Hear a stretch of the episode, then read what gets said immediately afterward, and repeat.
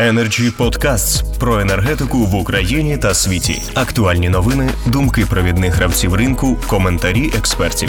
Energy Podcasts. Доброго дня, колеги. Доброго дня, шановний ведучий. Дякую, що зібрали а, зустріч для обговорення такої нагальної, як на мене, суперважливої для держави проблеми. А, я з одного боку частково погоджуюся а, з попередніми виступаючими, але я б хотів представити погляд на цю ситуацію виключно з точки зору Нафтогазу. Я не хочу коментувати політичні аспекти, не хочу коментувати е, аспекти там е, конкуренції та продажі газу на біржі з точки зору цілі там третього енергетичного пакета. А саме з нашої точки зору, реформа газового ринку відбувалася поступово і послідовно з 2014 року. І я вважаю, що наразі і на те є багато фактів, які підтверджують це. Е, з усіх енергетичних ринків України газовий ринок, оптовий ринок важливий коментар, є найбільш ефективним. З 2014 року ми диверсифікували постачання газу з Європи і отримали декілька нових маршрутів. Ми змогли відмовитися від російського газу. Після успішного завершення анбандлінгу наприкінці 2019 року наша інтеграція з європейським ринком якісно була покращена. Тобто, ми перейшли на європейський формат прямих взаємовідносин з суміжними операторами чотирьох європейських країн, що серед іншого частково здешевило транспортування транскордонного газу за рахунок віртуальних потоків, а також зробило обсяг цього газу набагато більше. І це е, має наслідком декілька об'єктивних е, параметрів поточних ринку, про які ми часто забуваємо, але мені здається, що це забування є несправедливим. Наприклад, це розмір нашого підземного сховища газу. Згадайте 14-15 роки, коли було багато дискусій та страхів та коментарів: ой, Україна не пройде зиму. Москва там розповідає, що там всі замерзнуть, не буду цитувати хто саме, тому що це образливе слово, і, і таке інше. Зараз це повністю зникло. Наша підземка на початок сезону була заповнена на 90% майже половина цього газу, а більше ніж половина реально активного газу, належить приватним компаніям. Лео частина цих приватних компаній це іноземні компанії, які платять за зберігання, які е, сплачують частково е, певні податки в Україні, коли вони продають цей газ в Україні. Е, ринок е, є суперконкурентним, і я тому не погоджуюся знову ж таки з попередніми спікерами, які говорять, що можна щось покращити, випустивши якусь видобувну компанію додатково на біржу. Ну, по перше, ми так продаємо як група газ на біржі в суттєвому обсязі є головним, е, я б сказав, ну не брокером, а учасником цього ринку. По-друге, український ринок він і зараз достатньо ефективний, тому додаткові обсяги газу, на моє глибоке переконання, це можна навіть буде протестувати на практиці. Впливу ніякого на оптову ціну не матиме, тому що вона є прив'язана до європейської, є певні коливання. Ці коливання корелюють з європейськими коливаннями з певними відмінностями, коли в нас відбувається перенасичення ринку, і, наприклад, в певні моменти часу, як зараз, наша ціна провалюється нижче європейської ціни. Таке відбувається, і це є ефективною ознакою ринку. Чому я говорю про оптовий ринок і чому це так важливо? Тому що це все цікаво порівняти з роздрібним ринком. А ось на роздрібному ринку в нас реальна лібералізація почалася тільки в серпні цього попереднього року. Вибачте, і на цьому ринку є дійсно велика кількість проблем, які суттєво на наше переконання обмежують на ньому як конкуренцію, так і здатність споживачів діяти в своїх власних інтересах, і певні обмеження такого е, характеру є об'єктивними. Певні обмеження обмеження суб'єктивними, наприклад, банальна інерція споживачів. Якщо дійсно говорити про інерцію, то я нещодавно провів такий цікавий тест. Я питав декількох там представників там парламенту, які точно є освіченими в енергетичних питаннях, які навіть є певні з них члени річного кабінету, чи скористалися вони пропозицією зафіксувати ціну на газ у серпні попереднього року на рівні 4 гривні 77 копійок. Ну скажу чесно, сумна статистика 100% не скористалися. Е, тому, якщо навіть люди, які розуміють про що йде мова, цим не користаються, то дійсно очікувати, що е, інші клієнти на українському газовому ринку раптом стануть більш активними, більш знаючими, менш інертними, чесно кажучи, е, є ну певним самообманом. І тут між іншим я повністю погоджуюсь з паном Геросом, що відкриваючи будь-який ринок, треба дуже обережно зважати на об'єктивні фактори і не скомпроментувати ідею, яка, як, наприклад, саме ідея приватизації, може розбитися е, о там через е, неприємні та сумні реалії е, нашого поточного стану суспільства. Energy Podcasts. Е, до чого я це все говорю?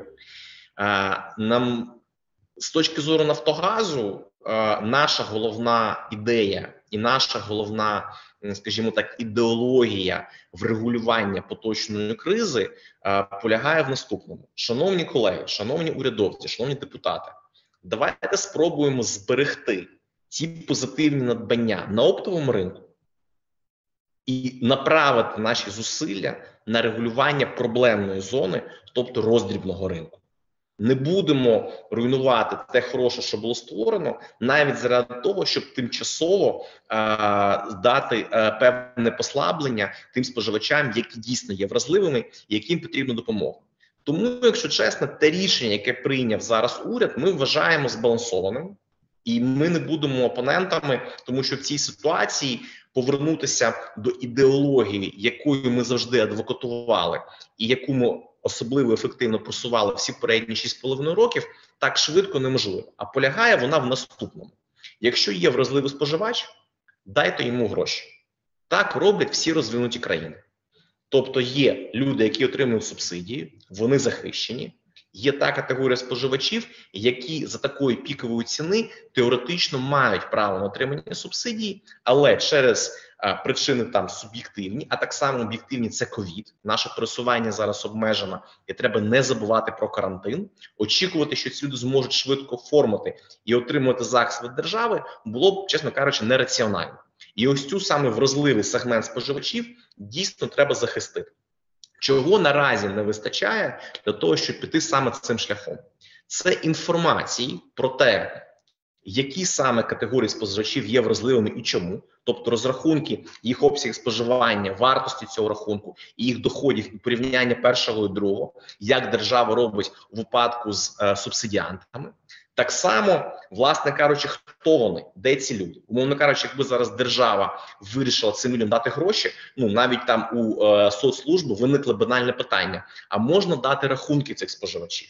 А можна їх ідентифікувати, щоб ми знали, кому і скільки грошей треба віддати, щоб підтримати цих людей. На жаль, наразі система до цього не готова, і ми в Нафтогазі так само це визнаємо. Тому е, для того, щоб в майбутньому з цією проблемою не стнутися, ми вважаємо в Нафтогазі критично важливим створити інформаційну базу, яка дозволить в майбутньому державі цих вразливих споживачів ідентифікувати, прив'язати їх до конкретного споживання газу і їм їм допомогти. І це в майбутньому дозволить нам уникати подібних ексцесів і уникати е, проблеми з надто стрімким зростанням ціни. Хоча розуміючи це, тут перед нами стоїть ще одна перепона, яку треба вирішувати, і тут, як чесно, ми сподіваємося на активні дії як регулятора, так і антимонопольного комітету. А що робити в ситуаціях, коли е, споживач сплачує дуже високу ціну газу, в якій є додатковий компонент навантаження до об'єктивного зростання ціни на світовому ринку? Наприклад, це надто висока маржа постачальника газу яка з точки зору регулятора чи антимонопольного комітету є необґрунтовано високою. І в цій ситуації державі компенсувати всю цю маржу приватного постачальника з точки зору як принципу справедливості, так і з точки зору якогось балансу інтересів, мабуть, виглядає некоректно. Тому другим важливим елементом на цьому ринку це створення ефективної конкуренції, і це на наше переконання є втручання антимонопольного комітету та регулятора в ті випадки, коли маржа є надвисокою. І з цією надвисокою маржою є декілька інструментів боротьби, які відомі на всіх ринках. Це як пряме регулювання в певних випадках, штрафи. Ми, як Нафтогаз, так само як наші колеги пропонують вивільняти певні обсяги газу для продажу на ринку. Ми вважаємо коректним вивільняти споживачів. Якщо є інертна категорія споживачів, які самі не мають часу, не знають, не хочуть обрати собі іншого постачальника газу, чому б не запропонувати всім постачальникам вийти на конкурс, і той е, постачальник, який запропонує найменшу ціну, власне кажучи, і стане постачальником. Так як говорить gas release програм, давайте зробимо паралельно і custom release програм.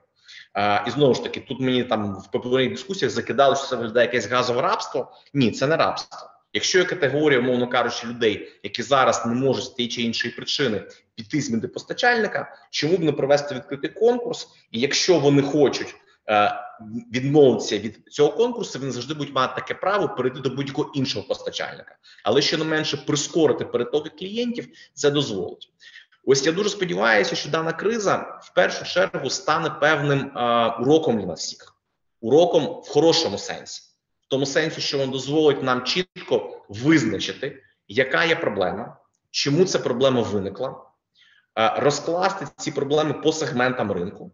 І на майбутнє знайти вирішення для цих проблем, щоб наступної зими, а я думаю, що кожної зими можна очікувати підняття цін на газ. Держава була е, ну російською мовою во всі оружі, коли ми зможемо сказати: Окей, субсидіанти захищені, тут є справедлива конкурентна маржа. Ось є вразлива категорія, яка, незважаючи на справедливу конкурентну маржу, все одно потрапляє е, у ситуацію, коли їм дуже важко. Ми точково чи адресно допомагаємо саме цій категорії. А умовно кажучи, там ну там Коболєву, там депутатам, бізнесменам, які мають можливість оплачувати газ самостійно, допомога не потрібна, і, власне кажучи, доходи від цих категорій населення і стануть джерелом для податків в майбутньому.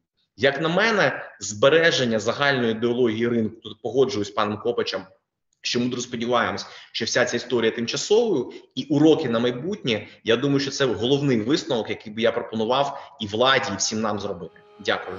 Energy Club. пряма комунікація енергії.